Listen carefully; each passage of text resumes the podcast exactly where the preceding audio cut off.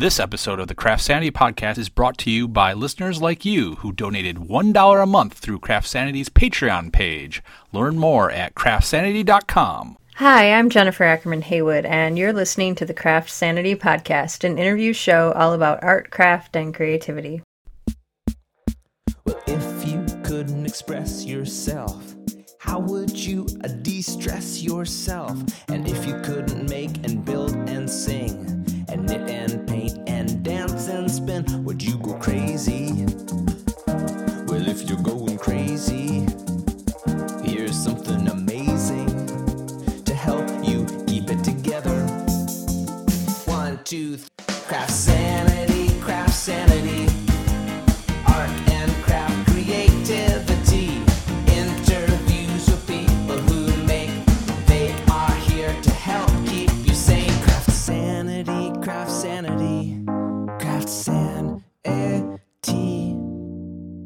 Happy New Year, folks. Welcome to episode 193. On this episode, I'm going to bring you a conversation I had with Jane LaFazio. She is a watercolor and mixed media artist, art quilter, and all around creative force. She has a passion for traveling and teaching people how to draw and paint, often when they're on trips with her. The interesting twist to this story is that this isn't exactly the life that Jane had planned for herself. The way life kind of spun her around and landed her in this direction, it was difficult. And she's going to talk about that on this episode. The conversation that I am about to play for you is one that I recorded last year. I also wrote a story about Jane for the Craft Industry Alliance, and that will be published on January 3rd as well, the same day I'm releasing this podcast. So, references that you hear in this interview to this year means actually 2016. And she's talking about next year, that's our current year, 2017. Before I go any further, I want to take a moment to thank my Patreon sponsors and other people who have taken the time to send me kind feedback and support the show uh, on a monthly basis. I really appreciate that. All right, now is the time to grab that project, tea, a water bottle, whatever strikes your fancy, and settle in for my conversation with Jane LaFazio. Jane, welcome to the podcast. I'm very excited to get a chance to talk to you about your work and your life and all these creative adventures you've been going on lately. Thank you, Jennifer. It's great to talk to you too. Yeah, well, for those who, um, I know people, there are plenty of folks out there who've been following your work and they know all about you. But so ev- all of us, so everyone's on the same page. Have you do a little bit of a, a an overview for people? I'm lucky enough that I have a foot in both camps. Um, I draw. Um, I used to do, you know, full fledged watercolor paintings, but now I'm strictly work in my journal and record my life and travels and trips and stuff. And then I also do art quilts, usually pretty small, but I love hand sewing and now um, free motion sewing. So I create original art quilts and then I guess you could say I'm a mixed media artist because I also do um, collage where my my recent work is on a paper substrate, but I'm combining fabric and machine sewing and hand stitching. So it's like a stitched collage on paper.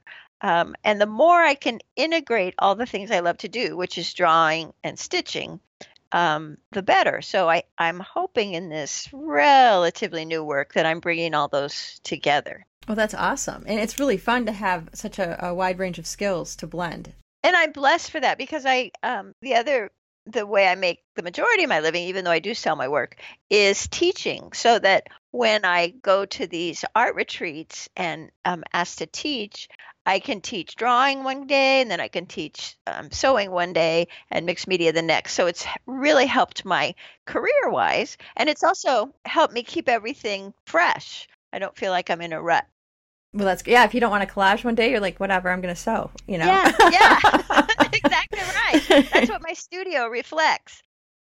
I read on your on your website uh, a little. You you have a little bio there that's very interesting. I think you did a great job on this Thank you. because in a very Oh, thank you. concise way, you are. I mean, there's great trivia points that I hope we can hit on at some point. and you have a little section, and it looks like it's only about four paragraphs That's your life Mhm. story. And there is so much compacted into these four paragraphs. And I teach writing at the community college in town.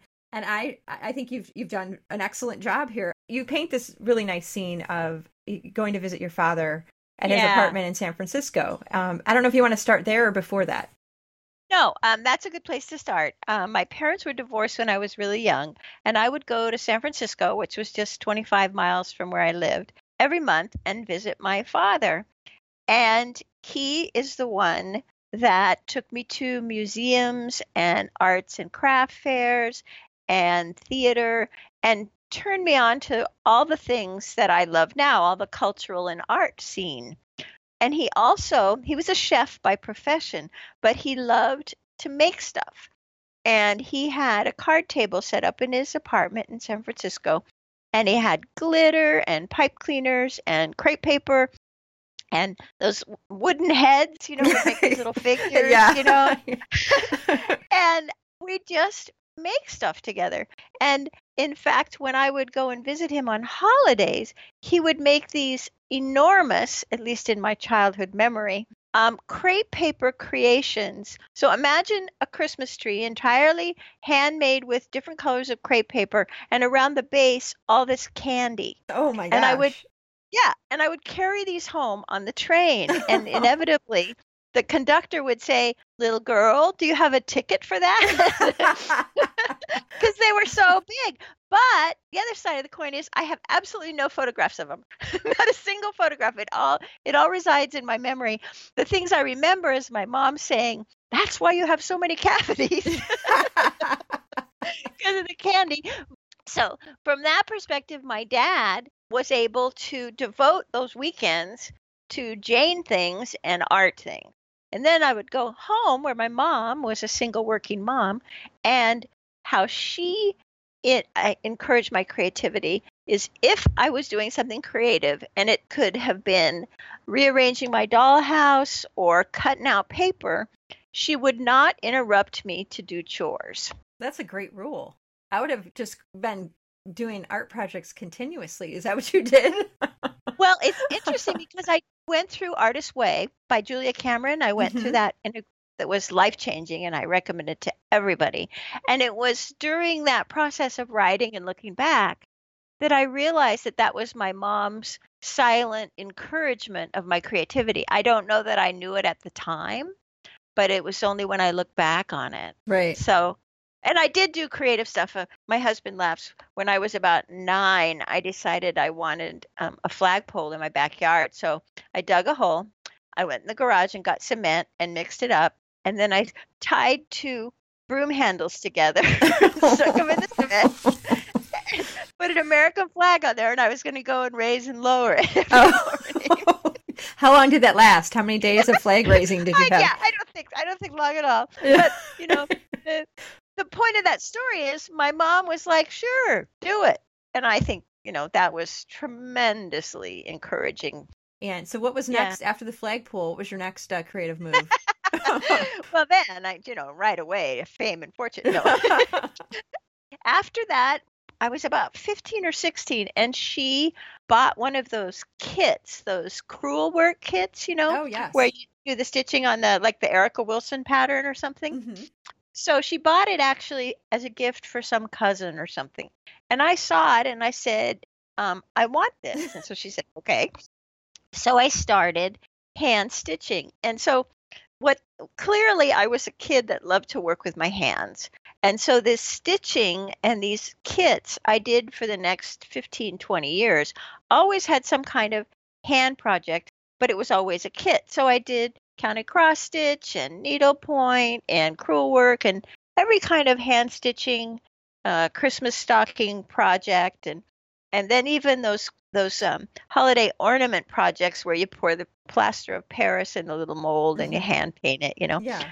all that stuff. I I constantly had something like that going, and during that time, it never occurred to me to create it myself. You know, I think up until the time you're maybe generalizing, of course, maybe 10, 11, you think, oh, I'll just make it myself, and then some ha- time after that, it's like, oh no, I need to buy a kit. I can't do it myself. You know, and I don't know what how that changes. Probably puberty and boys and stuff, peer pressure. But anyway, so um, I did that forever, and then um, then my other dream that coexisted with that, you know, just kind of getting through high school was traveling. I wanted to travel, and out of high school, I worked one summer at Yellowstone National Park, and then I worked another summer up at what was then Mount McKinley National Park, now Denali in Alaska, all with the goal of becoming a flight attendant because I wanted to see the world. And so I started applying to be a flight attendant before I'd ever even been on a plane. Oh wow. Okay. So you...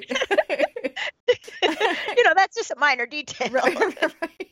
Uh, so I I kept applying and long story short when I was about 22, 23, I guess, um, I got hired by a, a charter airline out of Oakland, California, and right from the get-go traveled internationally. Um, How did that first flight go? Had you been on a plane before you got the first job? I find yes, yeah. Okay. Finally, the airlines, you know, I wised up. If I'm going to interview for this, maybe I better go on a plane. Make sure you're not like deathly afraid to fly or something. right, right. I somehow knew I wouldn't be. Yeah. So that I, my first, well, anyway, my first flight was to Alaska, and my my first flight to Europe ever was as a flight attendant in the cockpit of British Air. So that was pretty cool. So how many years did you work as a flight attendant?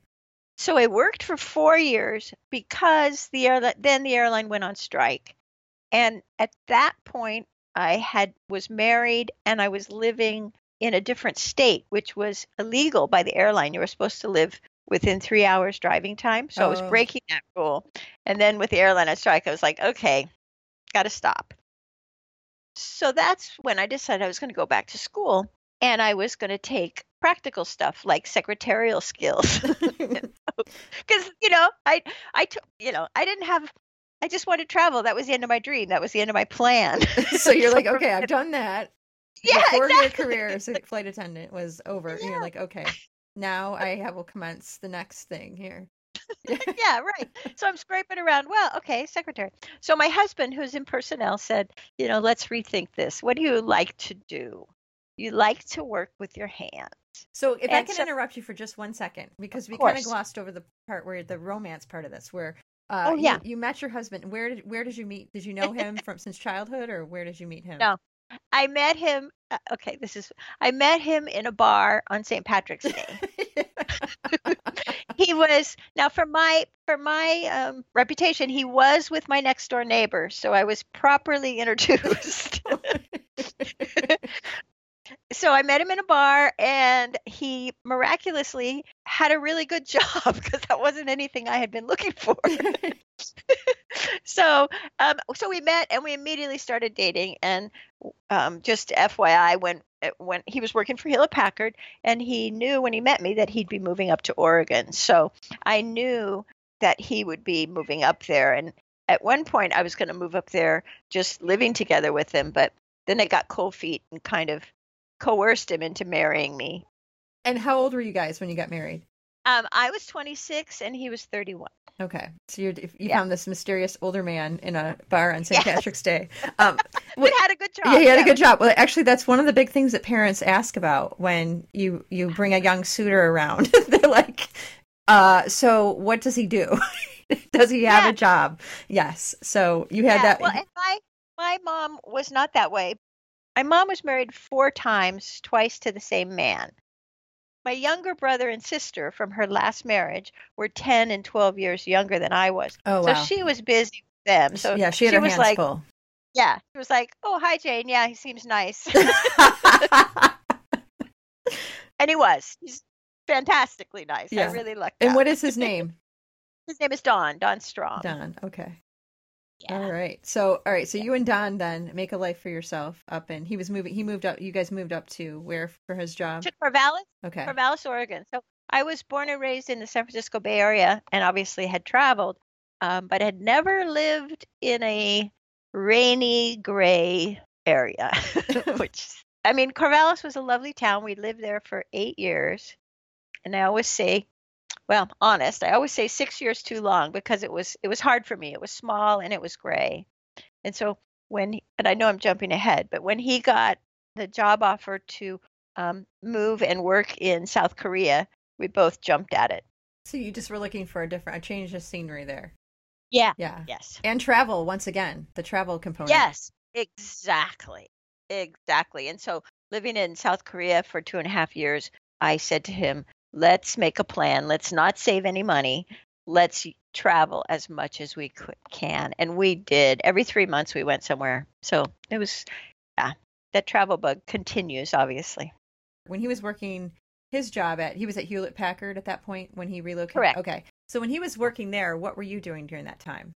So that's when I went back to school, and it, with his counsel, I went into graphic design, and rather than secretarial skills, and um, found that I really enjoyed it. And what's interesting is, I look back on my work because I took illustration and watercolor along with typography and page layout and and uh, drafting, just um, all part of the graphic design degree.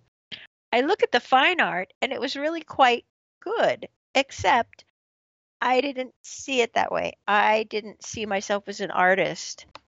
I didn't I just I just didn't believe it and I know a lot of people that I've met as students had that same experience. I I couldn't and wouldn't call myself an artist.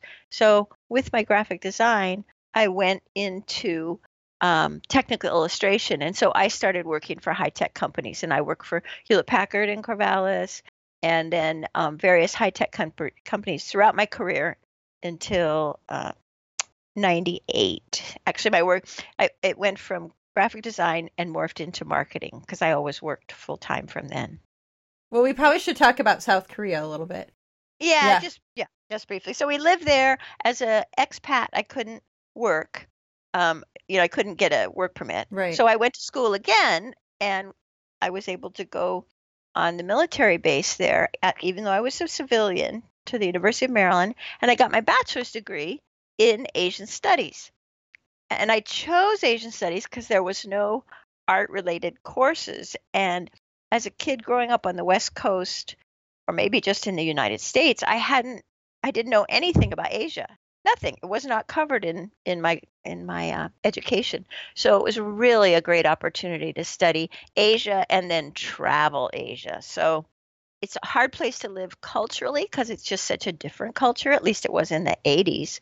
But the benefit, of course, was I got that degree and travel and saw that whole part of the world. Yeah, that So- sounds really interesting. Yeah, it was. So then we moved back to um, the U.S. We moved to L.A. for a year and a half, and again, I was working there full time and trying to see as many movie stars as I could. Who did you see that was most exciting? oh, let's see. I saw, I saw Tony Curtis and Robert Wagner and Roy Rogers and Dale Evans and oh, I mean, really, just too many. I mean, I, I- I really saw a lot of celebrities. Did you I interact I, with the people or did you just kind of see them and watch what they were doing? Um, well, I bumped Tony Curtis's chair, and then On purpose or accidentally? accidentally, and then a guy from thirtysomething, I think his name is Peter Horton. He said, "Excuse me," when I hit with it, hit him with the bathroom door. So yeah, I interacted. Oh, No, geez. I did have my picture taken with Robert Wagner and, and stuff, but no. Anyway, it was just a thing. During my quest for celebrities, when we lived in LA, I one of the things, one of my goals was to be on a game show. Oh yes, this is one of the highlights I wanted to cover. What the highlight of my life? I uh, I hope not. But anyway, um, so I applied for and became a contestant on Hollywood Squares. Another opportunity for celebrities, and um, let's see, Richard Simmons was on there. oh my god, And- he's been to West Michigan. He has been to West. All right, there we go. Him in his short shorts, the little jersey top, and the the Oh. hair that you just is almost indescribable. Um, yes. But he is he is one funny Oh, guy. he's as you can imagine. hilarious. Absolutely So hysterical. silly. Yeah. And then um the center square was Joan Rivers. Oh wow, that's a trip. Yeah. So when it when it came time, I I I won the game. I think I won like two hundred dollars, and no, I take that back. I won fifteen hundred dollars, and then um, because I won over my, the other contestant, I was able to pick a celebrity who had the key that hopefully opened the car I picked. So I chose Joan Rivers because she was the biggest celebrity. And it while we were sitting in the car waiting before I turned the key, she said she asked me, "Well, how did you meet your husband?" And I I said, "Well, I met him in a bar. I had to go to 500 bars to meet the right guy." And she laughed. Yeah, get- That's my claim to fame, making her laugh. yeah, that's pretty awesome. She was very, very nice. Very, very nice. And anyway, then I won the car. Because the key turned, and what kind of car was that? Um, it was some kind of Buick. um, I can see it made a real impression since you're struggling to recall the make of the car. Yeah, so it was a Buick. Um, nothing super fancy, just a. But did you keep the car, or what did what happened to the car? well, I mean, they were all Buicks and they all had different names, and I knew nothing. You know, I just kind of You're heard the like, last one, and it was one I could pronounce. So when I got the, I I was able to pick up the car once the show aired, which was a few months later. Then I went and got the car, and then drove it to another dealer in LA, who bought the car from me, and I got a check for eleven thousand dollars. Oh. well, good for you. which is pretty i mean that was that was 1988 and that was a lot of money for Oh, you know yeah. a couple hours on a game show Yeah, yeah, and then you just didn't need a car. Is that kind of the point you were? well i had a car you know i put the money in the bank and i i think i ended up buying what i wanted was a convertible and i couldn't uh, at the time buick didn't have convertibles Oh, I see. Okay. Well, no, that's Yeah. a smooth move though, is to uh, you know, just kind of, you know. just sell it Yeah. So did you get your convertible? i did i got i think the first the first convertible i got i'm on my third convertible i think i got a oh i think i got the celica my red celica Oh, okay. All right. Awesome. Okay. So, Anyway. well, that's pretty cool. So Joan Rivers and uh, you know, was involved in in that uh, making that happen in a way, uh, in a roundabout way. and then she was yes and then she was in a club two weeks later in la so we went to see her perform and we told the doorman that i'd just been on hollywood square so i got to stand up in the audience Oh. spotlight up my face joan oh hi did you get your car yet so it was my moment in the sun right. You could, and, uh, yeah, when you're acknowledged in public by a celebrity, then everyone else in the room Oh. is like, this woman must be very important. She, she is one of. Jane. You know, she's one of uh, Joan Rivers' friends. This Jane lady, we have to find out what she's all about. So, so yeah, you adventure seems to fo- follow you. do you get? Do you feel that way, or is that just me uh, making an observation here? i'm not afraid anymore to go up to somebody and say hey you know i, I really like you or Right. you know, or talk to them or something. And and um, yeah, I don't know. I'm I'm very open to being out and about, and and uh, so between my husband and I at various places, if there's some star, oh, it just reminds me we we went not that long ago to hear a talk here in San Diego, and Oliver Sacks. you know Mhm, Oliver Yeah, Sacks- yeah. he was the speaker and we went to hear him speak and so who do we run into on the path to the auditorium oliver sacks so that does happen a lot so along this trajectory here, um, when you, when you, you were in LA for a year and a half, and that's when was that when you were on the show? Um, Yes. okay. Now, Yeah. um, backtrack, and that was was that 1998? no, No. um we left la in 89 Okay. and moved to san diego again with my husband's job and i was all for it i loved san diego And then, so when you were settling in in San Diego, what were you doing at that point? I had a couple of jobs and was working full time. And then my last job, which was in 1998, I was working for an architectural firm and I was in marketing by then. As I said, my graphic design morphed into marketing, which I loved, and was doing proposals for this architectural firm. Okay. And it's not if now if we backtrack, uh, 1989 is when you relocated to San Diego. Yes. And then it sounds like you and your husband went through a very significant uh, situation back in 1992. That kind Yeah, of we did. Yeah. So can We did. what happened then? In 1992, Don ha- uh, happened to be in Spain on a business trip. He was personnel manager here for Hewlett Packard in San Diego, and he was on a business trip in Spain. And when he came home that at the end of that trip, he said, "I had the worst headache I've ever had."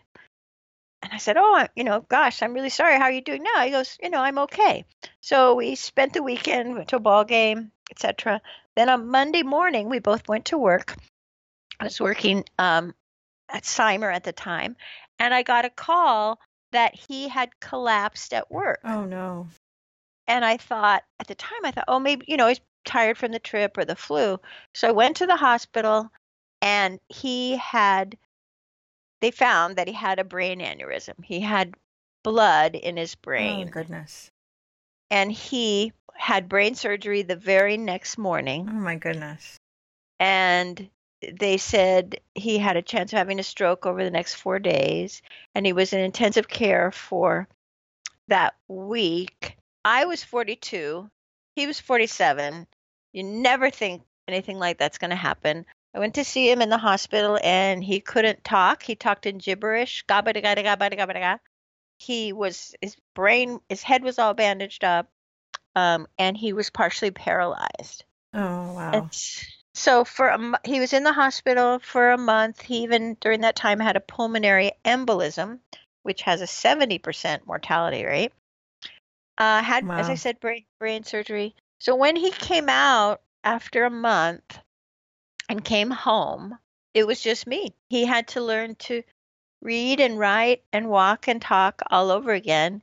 And as one of my um, therapists at the time said, it's like you brought home a newborn baby with no, you know, I didn't have any training on this. He had had to have all manner of therapies, couldn't drive, couldn't communicate.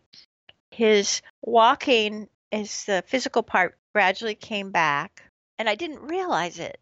But I was also grieving deeply for the future that we had lost.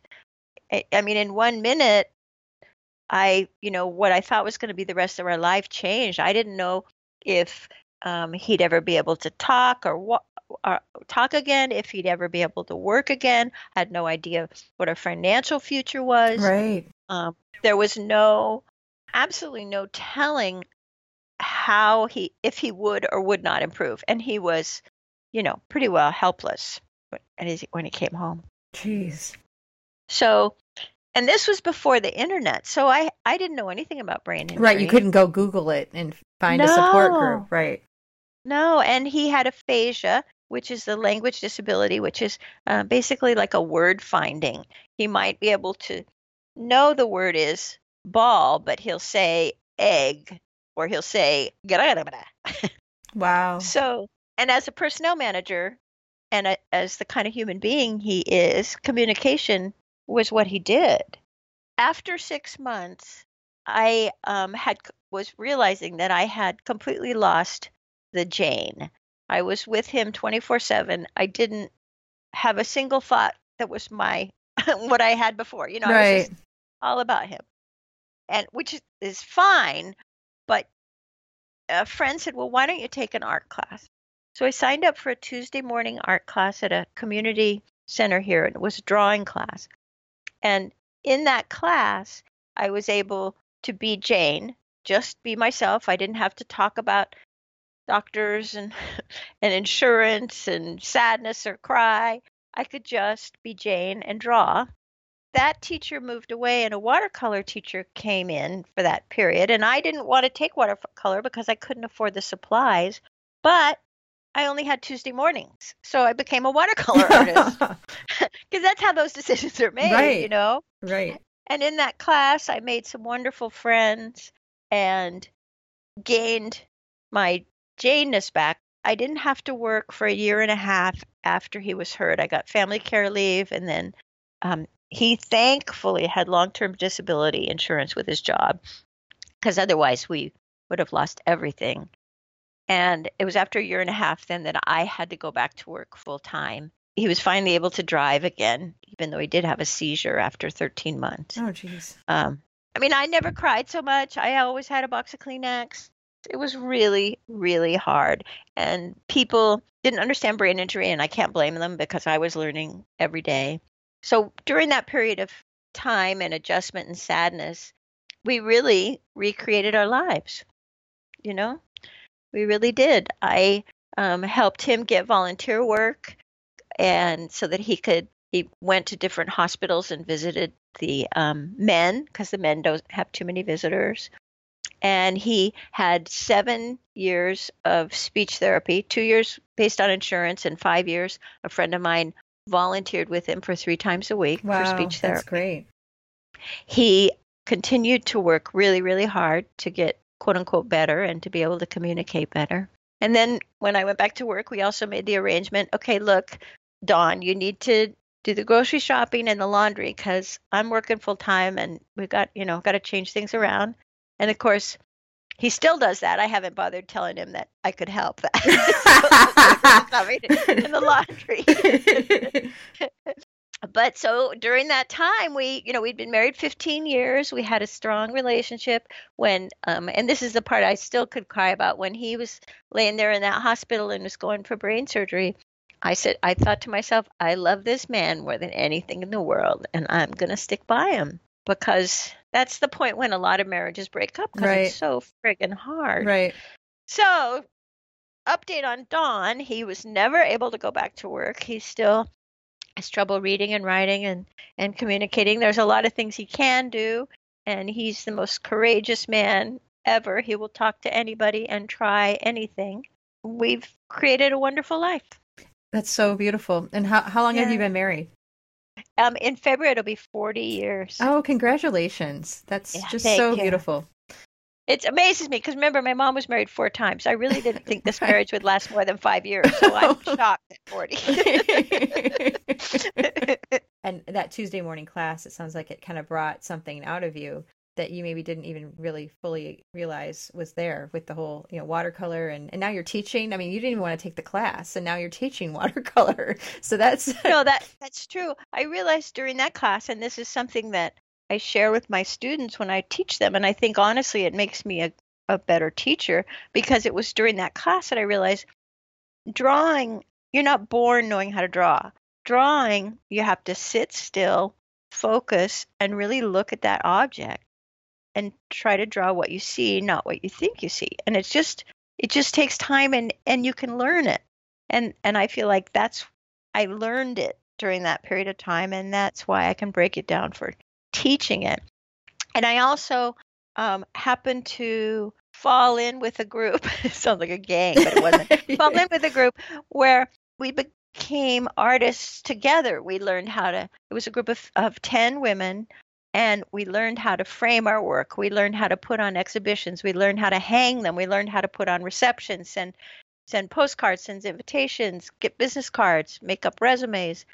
I learned the business of art while I was still working full time so that in 1998, when I got laid off from my job, which was unexpected, I came home and said to my husband, I think we can pay our mortgage for six months. I'm going to try during that time to be a full time artist and and I credit that leap to after what we'd been through already. It's like what the hell worse could happen, you know? Why not give this a try? right. You know, I thought at the time, this is 98, I thought it would be selling my artwork and in galleries and fairs, which is the direction I went into, and I didn't want to teach, but then it gradually morphed into teaching and we downsized and made, you know, all kinds of financial arrangements. But i i still have not had to go back to work at a, for anybody else but myself. I've worked full time as an artist since then and i don't you know without what we've been through i wouldn't have taken that leap. And it it's so where i should be i mean i i really love what i'm doing i love teaching i've really changed people's lives which is what more could you ask you know turning them on to the creative arts Well, congratulations. I mean, that's something that Thank is you. it's a, it's a hard thing to do to make that transition from working for others and uh, just Mhm. taking that leap. And uh, congratulations that you've made it work. And and you clearly are inspiring other other people because it sounds like you're taking when you go on these trips. I know you just got back from Greece. Was Yeah. that a trip? Did you bring people with you on that trip? Was that a, a, a were you teaching on the trip? my past i don't know how many six eight trips have been organized by my friend carlo roberts and she's a, a travel agent and has traveled the world so she does all the logistics so the hotels and the, what we're going to do every day and where we're going to go and the train schedule and she goes on the trips with us and she's absolutely great good friend of mine now and i do the marketing and get the people together so they fly out there and meet us and then every day i teach some kind of sketching and watercolor on location What a great way to learn, and you get the benefit of, of the culture of the place you travel to, and then to be able to get an art. Mhm. So every day there's like an art class. Yeah, and the the people that come, it's it's it's always pretty much all women, and this this group was 16 of the most. They're always remarkable, but this was a really remarkable group, and everybody had, you know, everybody has a story, and this group really it was a 12 day trip, so they really bonded and shared their stories, which makes it the whole experience even richer. And a lot of women come on these trips by themselves because it's a great way to travel alone because you got a group of ready made friends with like minded interests, you know? How often do you take these trips? A couple of times a year. Um, like this year, I w- did a trip like this in England to Stratford on Avon, and then um, the Greece one. And then next year, I'm doing France, and then I'm doing um, Charleston, South Carolina, and then I'm doing a Montreal, Quebec, and I'm doing a Wisconsin. Um, you know, they're all similarly based where people fly to that place and we're um, sketching a watercolor on location. So you probably are, are accustomed to, especially when you see the per- people in person. You you probably see some people who really really want to be able to let loose on the page and draw. How do, what do you do? What techniques do you use to kind of shake people um, out of that? I can't do this. You know, other people draw, but I don't, kind of thing. Well, I think, especially when I'm in a group setting and, um, you know, 20 people and they're introducing themselves, there's always six or seven that say, oh, I can't draw a straight line. I can't draw a stick figure. I don't know what I'm doing here. you know, so part of what I do is we get started right away. We don't dilly dally because I know they're really anxious. Right, and the longer they have to sit and fester in that, the worse it's going to be for yes. you as the instructor. So I break it down where we start with a pencil. You know, I do a series of demonstrations. We start with a pencil and I show them how I loosely sketch it with like a thousand pencil lines. I mean, I'm exaggerating there, but a lot of pencil lines, just sketching. And I'm looking at the object and drawing a couple lines and looking back, forth, back, forth, back, forth until I get a semblance of what that, whatever it is I'm drawing. And like I say, when I'm teaching, I try to make my drawing as realistic as I can in the time I have. So I start them with organic things like leaves or flowers because if you have a petal a little bit off or skip a petal, it's not going to make any difference. right. But I I have them looking at each and every petal. And so once they have that pencil drawing, then I have them literally redraw and refine it in pen over the pencil lines, but they're still looking at the object. And then I have them erase the pencil. And that moment when they erase the pencil and they look at their ink drawing and they go, oh, it looks like it. right. You know, they, it's really un, it's they're completely surprised. And then I show them how to to paint with watercolor in a really pretty loose way. Um, so we don't try to match the colors exactly, and we try to paint it pretty quickly.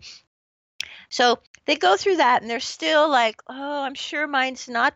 Mine's one of the worst in the class." And then I have them usually everybody lay out their work on a table, so you don't know whose is whose. But you look at that table of work, and you go, you can't pick out the people that had never drawn before. You cannot tell which ones they were. And those people look and go, wow, mine's not too bad. I'm holding my own, you know? Yeah. So it's that moment of recognition like, look at this. I can do it. Look at what these other people did. Mine looks as good as theirs. So it's the power of community and also just taking that time to focus. It's not something you can just dash off, especially for just learning, you know? Right, right. You have to do the work. So it sounds like what you're doing to help people is just setting that that building that community and that trust with your students and they're kind of bonding as they're going through something together. And then they come out the other side as artists, which is Mm-hmm. And I'm also giving them permission, giving them the time, the permission to try it. Right. Right. Because Yeah. that's the thing. A lot of us, um, you know, if you don't give yourself the time, you're not going to get very good at this new skill. Mm-hmm. You know, you have to practice it. So 12 days in Greece sounds like a great time to practice. yeah, yeah, and or eight days in France. yeah, or eight, eight days in France. That'd be great. Are you guys going to go when the um when lavender's in bloom? Oh, we're not. We're going to the Riviera, Oh, so we stay in Okay. Nice and along there, and then we're in Paris. Okay. Well, no, that's that, that's going to be lovely. So yeah, it's not like it's going to be a bummer. no, yeah, it's like, oh, there's no lavender. We'll forget it. You know, um, it sounds like a total waste of time. Um, oh my word! Was there a certain point where you knew that your life as a full time artist was you were doing it and it was going to be something that was going to work for you for the long haul, or are you still thinking, geez, I I really hope this works for the next you know six months to a year? I mean, do you get to a comfort level uh, being an artist and working, making your living doing that? And that's a good question.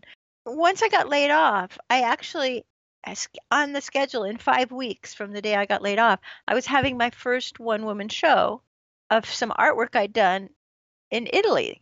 So that was, it kicked me right off. Right. And, but I think, I think the answer to your question is I, I don't think I ever th- thought about going back to work for somebody else. Instead, I thought, okay, I made all right, I got to ask I got asked to teach at this art retreat. That's great. I went there, I loved it. You know, I came home with $5,000. Okay. I know I can't do that every week or every month. What else can I do? Mhm. All right. Well, I can teach a class over here. Okay, I can have an Etsy shop and sell some of my work there. I can um, pitch an article to cloth, paper, scissors, or quilting arts.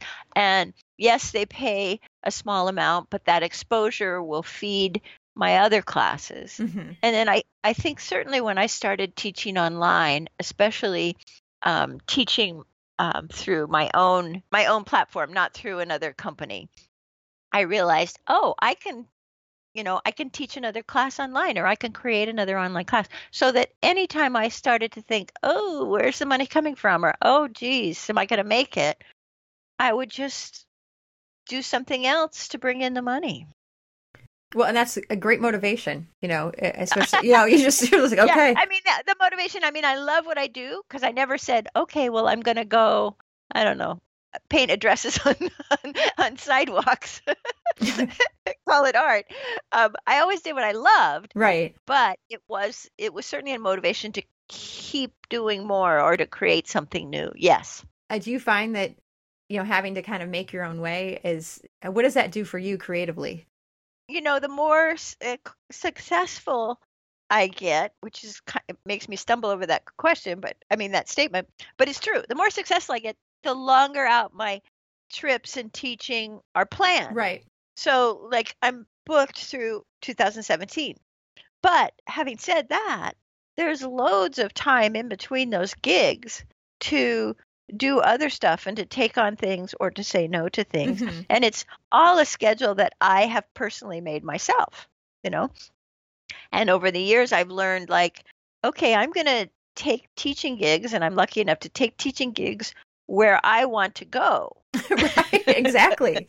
and turn down others right. because I don't want to go there. Right. So, um, so all of that freedom, you know, creative freedom, and like going somewhere um, that I've never been. Like, you know, I'd never, I I did this Greece trip. It was the second time I've done it. Well, last year when I did it, I'd never been to all those places. So not only am I going to new places, but I'm there thinking, okay, what are we going to draw? Where am I going to put on today's lesson in this new place that I've never been? And what am I going to teach? And what am I going to show them?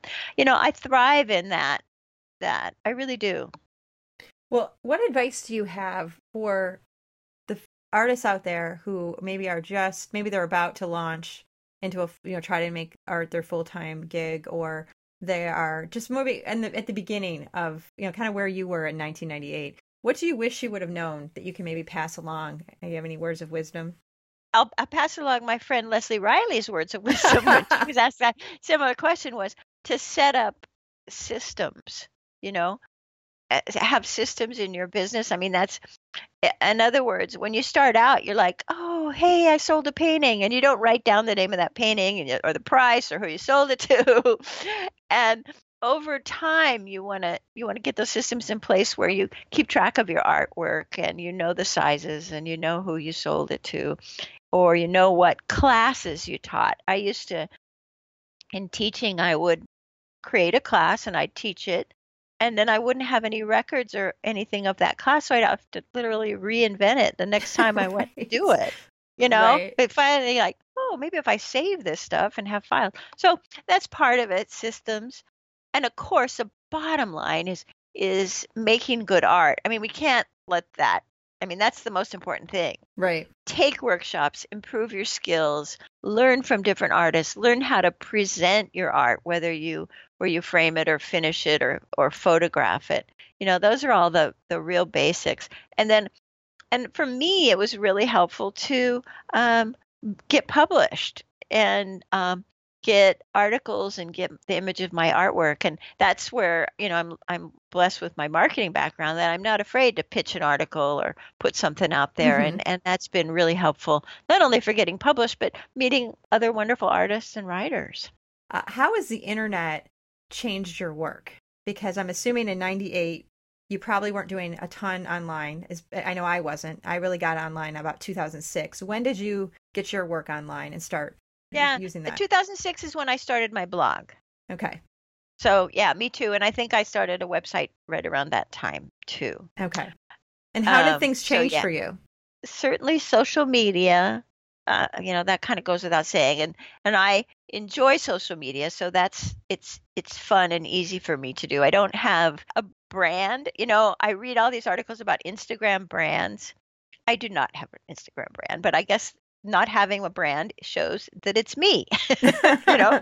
It might be my new tennis shoes one day it might be what i'm working on my artwork you know? It might be my husband drinking a beer. I mean it's just it's my i just i just share um genuinely on on uh, social media. I use pinterest but i know lots of people have said to me they found me through pinterest so i think it's a very valuable thing so it's just you know getting the word out worldwide and with my online classes i mean i have people from all over the world that are able to find me because of the internet. I was at the England, um, the Birmingham Quilt Festival in England, and my husband loved it. How many people came up to me and recognized me? And I'm like, whoa, that's crazy. But it's, you know, it's a combination of social media, Quilting Arts TV, you know, all of that. And and to make a living as an artist these days, you've got to have a wide audience. when you put work out there and you get responses does how much of that influences what you do um, do you do you get good feedback that's maybe from fellow artists or uh, is it become kind of a peer review in any sense for you like so many people i was going to say women but so many people you know i love positive feedback um, um, it's very important to me that that verbal or written but i found early on in making art that the art that i wanted to make in other words the art that's the most genuine to who i am is the most well liked. People respond to that the most and when i try to do something that oh i think is going to sell it doesn't. It yeah isn't that something? Isn't that something? flat. yeah. Yeah. Yeah. And so i really embrace especially you know when i'm trying something new and I, I really do. I just i just go for it and make my own my own judgments and sensibilities. And you know sometimes i'll ask opinions on how to finish something but for the most part i really do trust my own instinct and intuition which going back to when my husband was was hurt and i was you know responsible for everything i learned also then to trust my intuition because you just have to go with your gut in life feelings and in art i mean i really believe that i really think you have to trust yourself I'm curious too of how your art has shifted. I know earlier you had mentioned that you used to do watercolor paintings and sell those. And now a lot of your watercolor work is in journal form, kind of documenting life, and you're teaching others how to do that. Do you miss uh, doing a collection of paintings that might be in a gallery, or um, do you really feel like this is the most satisfying to you to do the journal work? Well, that's interesting um, because I did do a series last year, I guess it was. Um, they were kind of journal pages, but I ended up framing them, and and they were have been in galleries. And I'm working on a a series right now with um, these collages, and they all have tea bags in them because I was asked to do um, an exhibition in this really nice tea store.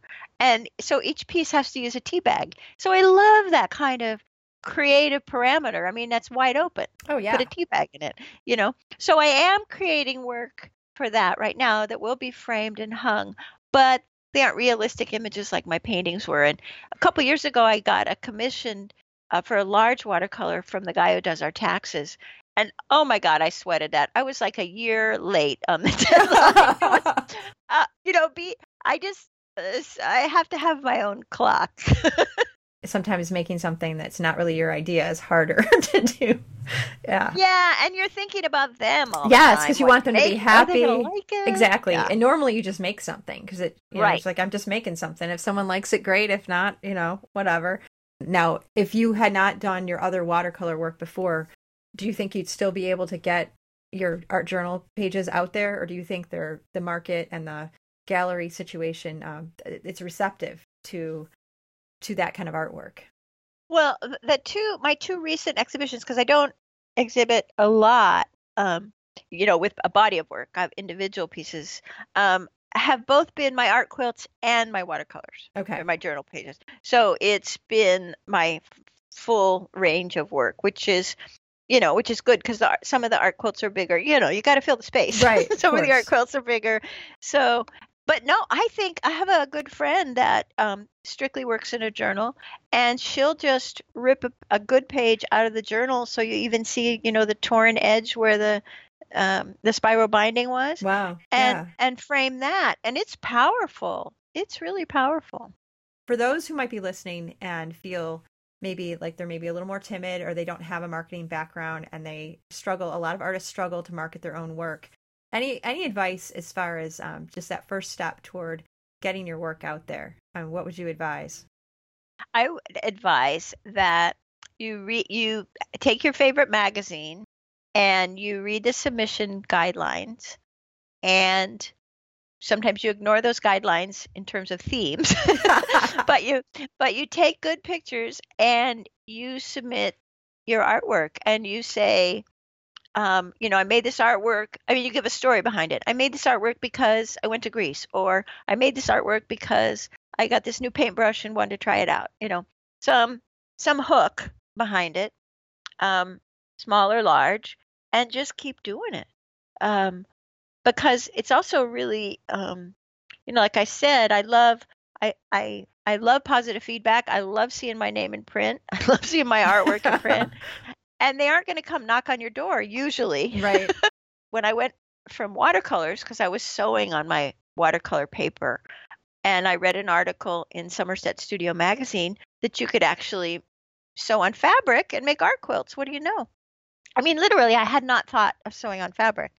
And so I started making art quilts and I submitted my first five art quilts that I'd ever made to Somerset Studio magazine. They turned me down, but six months later, they contacted me to be in a book. And so my first art quilts, I was a featured artist in this book with my very first art quilts. and if you wouldn't Now- have sent those out you wouldn't have gotten that opportunity right Exactly. And it also reinforced hey, this art quilt thing is fun and good and keep doing it. so yeah well you know we have covered a lot of ground here We it's have. been so we fun. It's been so fun. We can put some links to your website because I know you have online classes available. And um, is that something that's an ongoing? Can people take those at their leisure, or do you take a group through a process? I Uh, take a group through a process. So the my online class have a start and ending date. Yeah. okay, so maybe if you tell me what's coming up in January of 2017, is there something that? my newest it's called art journaling uh, course and it's in eh, robust video i actually hired a guy to do the videos Oh, so they're really good video Yeah, great. uh, so it's a relatively new class for people who um, especially people who already know how to draw and paint um, and then right around probably february i'll offer my sketching and watercolor journal style which is my um, great class for beginners the ones that say i don't know how to draw you know um, a straight line Okay, and how much are your classes? Is it different depending on the class, or what? Can... They're all 125. Okay, and how long do those go? There's six weeks and six lessons um, with video and uh, step-by-step handouts, and then the classroom is open for about three weeks after that, so people can catch up. And I comment on each and every person's artwork, which is different than a lot of online classes. So you're getting my feedback on everything you do. And if you want to do um, five pages in the first lesson, do it. I'll comment on each, each one. Well, that's lovely. Yeah, so the people really feel like they can get their their time with you. And Yeah, yeah, yeah. and that's a reasonable price. And I like the community interaction. I mean, that's really important to me. But have you found this to be a nice, you know, endeavor for you to do this on your own? And was it difficult to set this up? I started, um, I think I started like when I wrote it down, 2008, teaching online, and it was through Joggles, which is still around. And so they were printed lessons, and then they're a company that sells the supplies. Okay. And so that's how I started, which was a really good way to kind of learn. And they did the marketing. Now I'm with a, um, a platform called Ruzuku. So I have all the, I do all the marketing, I have all the creation, and the benefit of Ruzuku is their great, easy um, visual platform, and most importantly, they do tech support, which I don't want to do tech support at all. I want no part of tech support. You just want to do art Um, support and that's it. Yeah. Exactly. So, um, and so I pay, you know, just FYI, I pay an annual fee to Ruzuku, and then I get all the profits 100% from my classes. So, if I want to teach 12 classes a year, I could. I don't want to. I can't, but I could. So, um, I really like that. And so, the other companies, um, and I've been asked just actually by by one, and I decided not to do it because they wanted too much of a uh, they had too many hoops to jump through. But you get a, a percentage, and it's about exposure, which is great. I don't, uh, you know, that's how I got where I am is doing things where I got exposure and didn't make a lot of money. But um, now I'm blessed to have a pretty good following, so that I can run my own li- online classes and have it have it be very lucrative. That's great. That's really great. Yeah. And what is it? How do you spell the name of the company? Um, it's a host for classes, and it's R U Z U K U. Okay. Ruzuku. Yeah. Okay. I haven't heard of that one, but that's so that's great. So this has been. And how long have you been teaching online classes? Well, I st- yeah, I started in 2008, and I think I've been teaching my own for maybe at least four or five years. So I don't know if there's anything else that we should. Um, I guess Jennifer, the only thing I, I want to mention um, is Danny Gregory. Do you know who he Yes, is? Yes, I absolutely do. In Yeah, fact, I have an interview with him that I'm going to be posting. Yes. Yeah. So, um, I started following Danny's blog because he's one of the first sketchbook artists who, and he his he um, highly encouraged drawing from real life. Mhm. and that alone changed my whole direction in um, in even working in a sketchbook and chronicling my life in that visual way. So he was a tremendous influence on me. Then he came out to California, and I met him out here in in 2006. Um, we did a with some others did a sketch crawl together. Um, and he has continued to be not only a, a good friend but a, an incredible mentor just by what he does and the way he lives. And then he, I've been in, I, I was in his book, An Illustrated Life, which was a huge honor. Oh yeah, yeah. I think I have that book. Yep. Yeah. And then when he asked me to be um, the first semester, when he, he and Koosje thought up Sketchbook Skool, and I was one of the first teachers that he invited, um, what an honor. Um, so he has just done not only, you know, as a friend, but also uh, career wise, so much for me. So I really recommend following his blog, getting his books, Everyday Matters. Um, he's got lots of books out. He's just a just a really great guy. yeah, and his story is similar in that, and he started sketching, you know, kind of later in life, and it's kind of yeah. So he's, uh, you both are great examples to and inspirations to people who really want to get into this, and um, it doesn't matter how old you are or how young you are. It's just just pick up a pencil, start That's right. making those lines, and then trace over it with pen. And it's so funny that this is so basic that I, I didn't even realize. Like I thought, like that people who sketch really well, uh, draw really well. I thought they were just going right to the pen. and Danny does, and he says if you go straight to pen, you'll you'll learn how to draw better, and he's right. But I always say, but your shoulders are going to be up around your ears. right, right. No, I find I'm way more relaxed when I put the pencil lines in first. Yeah. But and the, and the nice thing is there's two methods. But when I realized that some very talented people do the sketches first and then draw over it, and in fact, I did a sample of his Sketchbook Skool, and um and I noticed that some of the teachers were were sketching in pencil and then coming back with the pen and then erasing the pencil lines. And as you said, it's like a magical experience because you feel Yeah. very accomplished when you see what happens when the sketching goes and away. there's there's just Yeah. so many different ways to do it. We all have these preconceived notions about what it, being an artist is, and you know, it's it's like this magic. It's like your daughter; she's just born with it. Well, not everybody's just born with. it. I am so happy that you were able to share, um, you know, that uh, Danny Gregory is an inspiration. Do you have other Yeah. artists that, that have been inspired you that you also want to? Is there anyone else you'd like to mention? Um, he's probably eh, the most ongoing. Um, you know, um, Lesley Riley is somebody that I adore and helped me early on, and has continued to be a friend and inspiration, especially for um, for business. Well, as just as friends, but um, for business questions, you know, on being a full time artist. Um, and of course, Pokey Bolton changed my life with cloth, paper, scissors, and quilting arts, and quilting art TV, and now Craft Napa. so um, those are the ones that come to my mind right away. But then I've got loads of friends around here in San Diego that I just go, you know, sketch with, and we bring our journals, and they've been huge um, inspiration and friends for me too. Well, that's great, and thanks again for sharing your story and being so generous. Oh, with your thank time you, today. This has been really fun. Well, thank you so much. It was been it's been wonderful talking to you. I've really enjoyed it. Oh, I'm glad. A special thanks to Jane for being a guest on the show. I really hope that you enjoyed her story and you're feeling very inspired by it. I hope you're looking to open a sketchbook and start filling it with your own drawings because it really is true that anyone can be creative. And it's great that there are people like Jane out there in the world helping people f- find their inner creative voice. I can't wait to see what Jane creates next, and I'm excited for all the people that are going to be going with her on her upcoming trips because they sound wonderful. And thanks to all of you for tuning in. I really do appreciate it. If you're looking for a way to support the show, you can uh, feel free to contact me. You can write Jennifer at craftsanity.com. If you're interested in advertising your small business, that would be really cool to help you promote that. I also have another little announcement. I've been working really hard during the break between semesters. I've been spending a lot of time, well, basically, I've been doing some woodworking, which is not really what I normally do. Uh, I've, I've been pounding in pegs, making peg looms for many years.